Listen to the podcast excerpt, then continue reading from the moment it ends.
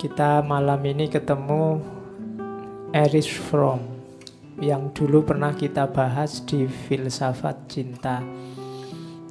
Gagasannya Erich Fromm tentang cinta itu bagian kecil dari gagasannya secara umum tentang kepribadian manusia. Jadi kita sudah tahu bagian kecilnya. Malam ini kita lihat peta besarnya. Namanya Erich Fromm. Ini Jerman pasti. Erich itu kan kalau bahasa Inggris Erich itu nanti jadi Erik Erik itu kependekan dari Frederick. Artinya pemimpin. Kalau from, from itu bahasa Jerman bukan bahasa Inggris. Bahasa Inggris artinya dari. Kalau bahasa Jerman from itu artinya soleh. No, jadi Erich Fromm itu pemimpin yang soleh. Oke. Okay. Saya tidak tahu pemimpin yang soleh itu mungkin bahasa Arabnya apa? Rock is. Oke. Okay. Uh, mirip ini kayak ceritanya Maslow. Minggu lalu Erich Fromm ini lahirnya tahun 1900 di Jerman. Ayahnya pengusaha, ibunya ibu rumah tangga. Cuma masa kecilnya pahit ayahnya ini materialistis, ya biasa kan kalau pengusaha, sementara ibunya itu spiritualistik. Bisnismen itu kan sok kadang-kadang curang, kadang-kadang hanya ngejar keuntungan, sementara ibunya ini spiritualistik, jadi sering gegeran. Di rumah sering rame. Itu yang membuat masa kecilnya tidak terlalu menyenangkan Erich Fromm ini. Umur 12 tahun dia mengalami peristiwa luar biasa dua. Yang pertama peristiwa di keluarganya, jadi ada salah seorang familinya, seorang wanita muda, cantik, pinter, tapi bunuh diri. Ini kan ndak ndak nyampe di bayangannya From kok ada ya wong sudah cantik, pinter, itu kan masa depannya cerah, tapi kok bunuh diri? Ya kalau kebalikannya kan mungkin wis welek, bodoh, sumpek, ah, itu bunuh diri sih masuk akal. Nah ini yo cantik, sering dipuji orang, tapi malah bunuh diri. Ya mungkin kadang-kadang orang itu kalau hidupnya enak terus itu kan jadinya ndak tangguh kalau ada masalah. Kayak Daniel Goleman waktu merumuskan teori yang sangat terkenal emotional quotient. Emotional quotient itu dirumuskan Goleman setelah dia melihat ada seorang mahasiswa yang pinternya luar biasa, nilainya A terus. Satu ketika dia dapat mata kuliah yang amin. Oleh dosennya dikasih amin dan dia tidak terima karena dia merasa pinter harusnya juga A karena dia tidak terima terus dia pulang ke rumah ngambil senjata balik ke kampus dosennya ditembak sampai tewas padahal itu amin loh ya kamu kan bolak-balik dapat E santai aja itu dia dapat masih A cuma ada minnya itu dia tidak terima kenapa selama ini dia dapat A terus mentalnya tidak terlatih. Jadi berbahagialah kamu yang banyak E-nya, banyak D-nya. Mentalmu terlatih tidak kaget. Kalau yang selama ini AA terus dapat nilai jatuh kan stres dia. Kalau kamu santai aja. Oke. Nah, itu ini menggoncangkan bagi Erich Fromm. Yang kedua dia melihat fenomena Perang Dunia Kedua. Perang Dunia Kedua terjadi 1914 sampai 1918. Berarti Erich Fromm sekitar usia 14 do. Menjerang perang sekitar dia umur-umur 12 itu dia merasakan hawanya sangat nggak enak. Orang isinya hanya kebencian demi kebencian. Itu bagi Fromm sangat mengganggu. Jadi saya tidak tahu mirip kayak sekarang apa enggak ya. Tapi zaman itu menjelang pecahnya perang ketika dia umur 14 tahun 1914 itu dia merasa kehidupan di negaranya tidak enak. Dan ini sehingga dia tertarik untuk meneliti tentang kepribadian manusia. Baik yang sifatnya kodrati maupun yang sifatnya bersumber dari dunia sosial.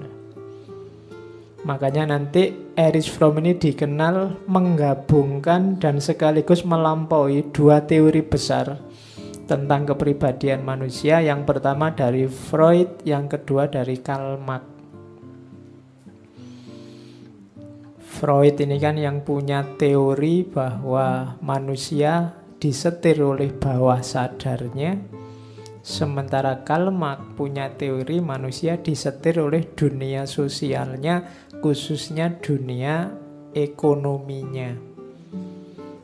Istilah disetir itu nanti kalau bahasa filsafatnya namanya deterministik. Oleh form dua-duanya ini reduksi. Reduksi itu membacanya tidak utuh. Ya manusia didorong bawah sadar tapi tidak sampai segitunya. Dia juga dipengaruhi oleh dunia sosial ekonomi tapi tidak sedalam itu. Ya ada pengaruhnya. Maka dua teori ini digabungkan tapi terus dilampaui oleh Erich Fromm. Tidak cuma itu, ada kelanjutannya, itu namanya dilampaui. Dari situlah nanti lahir teori-teorinya tentang kepribadian, yaitu karirnya. Dia alumnus Universitas Heidelberg, belajar psikologi, filsafat, dan politik. Nanti dia menjelajahi karya-karyanya Spencer, Karl Marx, Weber, Darwin, Freud. Dijelajahi semua. Kemudian kursus khusus mengikuti pendidikan psikoanalisis dan buka praktek. Itu setelah dia dokter. Tapi kemudian dia mengkritik Freud karena dalam beberapa hal kayak tadi ya dia tidak cocok sama Freud. Karena dia melihat bahwa ya tidak cuma bawah sadar dunia sosial ekonomi juga berpengaruh terhadap pikiran manusia. Maka dia melakukan modifikasi-modifikasi. Terus tahun 34 pindah ke Amerika cuma dia tidak terlalu disukai oleh kelompok-kelompok psikolog yang psikoanalisis ortodok tapi dia tetap jalan dengan teorinya nanti Bukunya yang sangat terkenal adalah Escape from Freedom, lari dari kebebasan. Malam ini kita bawa teori dari buku itu sebagian. Sudah diterjemah lama, zaman saya mahasiswa buku itu juga sudah diterjemah. Silahkan dicari. Karena terjemahnya sudah ada. Kalau yang suka e-booknya malah gratis silahkan kamu download. Sopo ngerti mau bikin tesis Jangan dikira ini filsafat kebebasan Escape from freedom itu nah, Awalnya memang basisnya kebebasan Tapi arahnya untuk pembentukan kepribadian Erich Fromm sampai usia 80 dan meninggal karena serangan jantung yang keempat berarti dia ya harus butuh menyerang empat kali baru bisa menaklukkan Erich Fromm. Orang pinter ya matinya susah. Sampai diserang empat kali oleh jantungnya.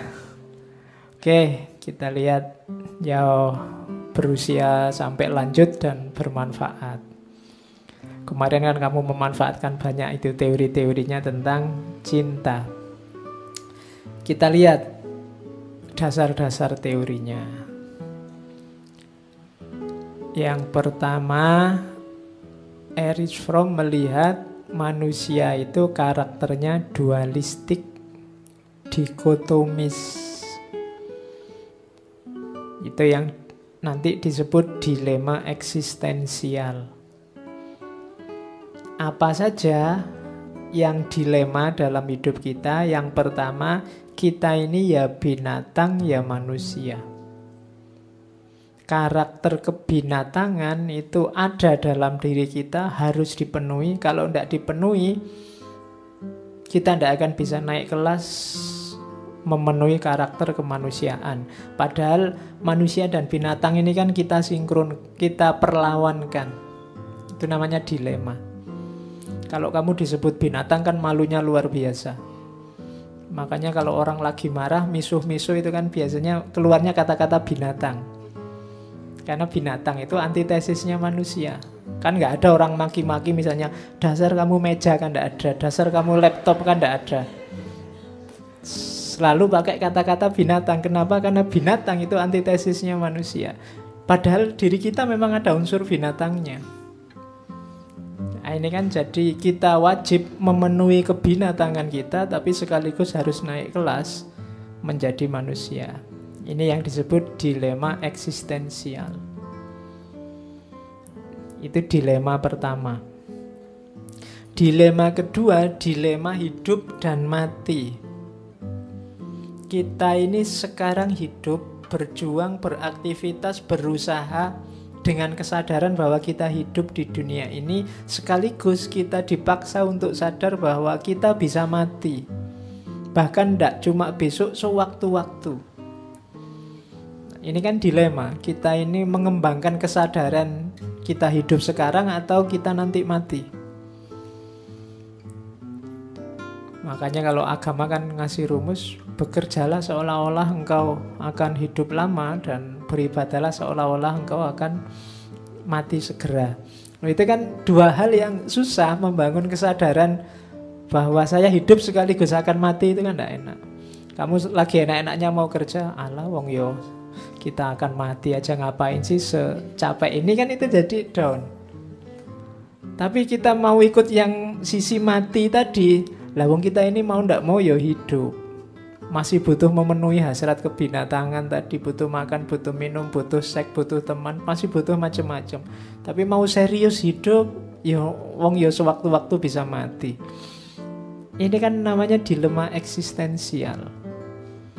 Kamu mau milih yang mana? Ya dua-duanya pak. Ya memang harus dua-duanya tapi kan tidak gampang menyeimbangkan dua-duanya. Kayak kebinatangan dan kemanusiaan tadi nah, itu dilema Dilema yang ketiga, ketidaksempurnaan dan kesempurnaan. Hampir semua konsep tentang manusia kan bilang bahwa manusia itu punya potensi untuk sempurna. Dalam dirinya terkandung banyak sekali kualitas yang bisa diwujudkan dalam hidup ini. Tapi sekaligus juga banyak orang bilang dan kamu yakini tidak ada manusia yang sempurna. Ini kan tabrakan. Manusia adalah makhluk yang paling mulia. Tapi terus kamu dicegat oleh kenyataan tidak ada manusia yang sempurna. Semua manusia ada salahnya. Lalu itu kan bingung kamu. Lalu kita itu terus yang mana pak? Kita makhluk mulia, ciptaan terbaik atau makhluk yang tidak sempurna? Itu kan dilematis. Kamu mau ada di sisi yang mana? Nah, itu dilema eksistensial namanya. Kamu hidup ini mau mengejar kesempurnaan atau mau menerima saja, rela saja situasimu yang tidak sempurna. Kamu harus berjuang atau rela menerima. Itu kan dilema. Masing-masing filosof mengembangkan teorinya sendiri-sendiri. Ada yang fokusnya mengejar kesempurnaan ada yang fokusnya menerima hidup. Yang benar yang mana semuanya pasti benar. Kenapa? Itulah karakter dilematis dualistik eksistensial manusia. Ya kita memang punya dua-duanya dan kita harus punya dua-duanya. Kalau kamu tidak punya semangat berjuang ya hidupmu tidak lengkap. Kamu tidak bisa mengembangkan potensimu, tapi kalau kamu nggak punya etos menerima juga, kamu akan sering kecewa. Ini kan pertarungan antara kesempurnaan dan ketidaksempurnaan. Itu dilematis. Dilema yang terakhir, ini nanti yang diulas panjang lebar oleh Erich Fromm dengan freedom. Teori lari dari kebebasan adalah dilema kesendirian dan ya kebebasan, kebersamaan. Jadi kita itu pribadi yang unik atau harus membaur di tengah masyarakat. kita ini harus jadi diri kita sendiri atau kita ikuti dunia sosial. Resikonya ya kebalikannya. Kalau kita ikuti dunia sosial, tidak mungkin kita jadi pribadi yang unik. Tapi kalau kamu jadi pribadi yang unik, kamu akan misah dari masyarakat. Resikonya apa? Kamu sendirian, kesepian. Kamu milih mana? Kamu milih gaul banyak temen tapi ndak unik atau milih ndak gaul unik tapi kesepian susah ya tapi itulah karakter kita. Jadi satu dua tiga empat. Itu dilema eksistensial. Dilema eksistensial itu ayo kamu milih mana? Kan selama ini kan kita sudah dapat ratusan teori filsafat. Itu biasanya ya kalau ndak di kubu satu di kubu satunya. Kubu satu kubu satunya. Barat yang rasional timur yang intuitif yang satu mengedepankan eksistensi kemerdekaan yang satu mengedepankan kebersamaan kerukunan.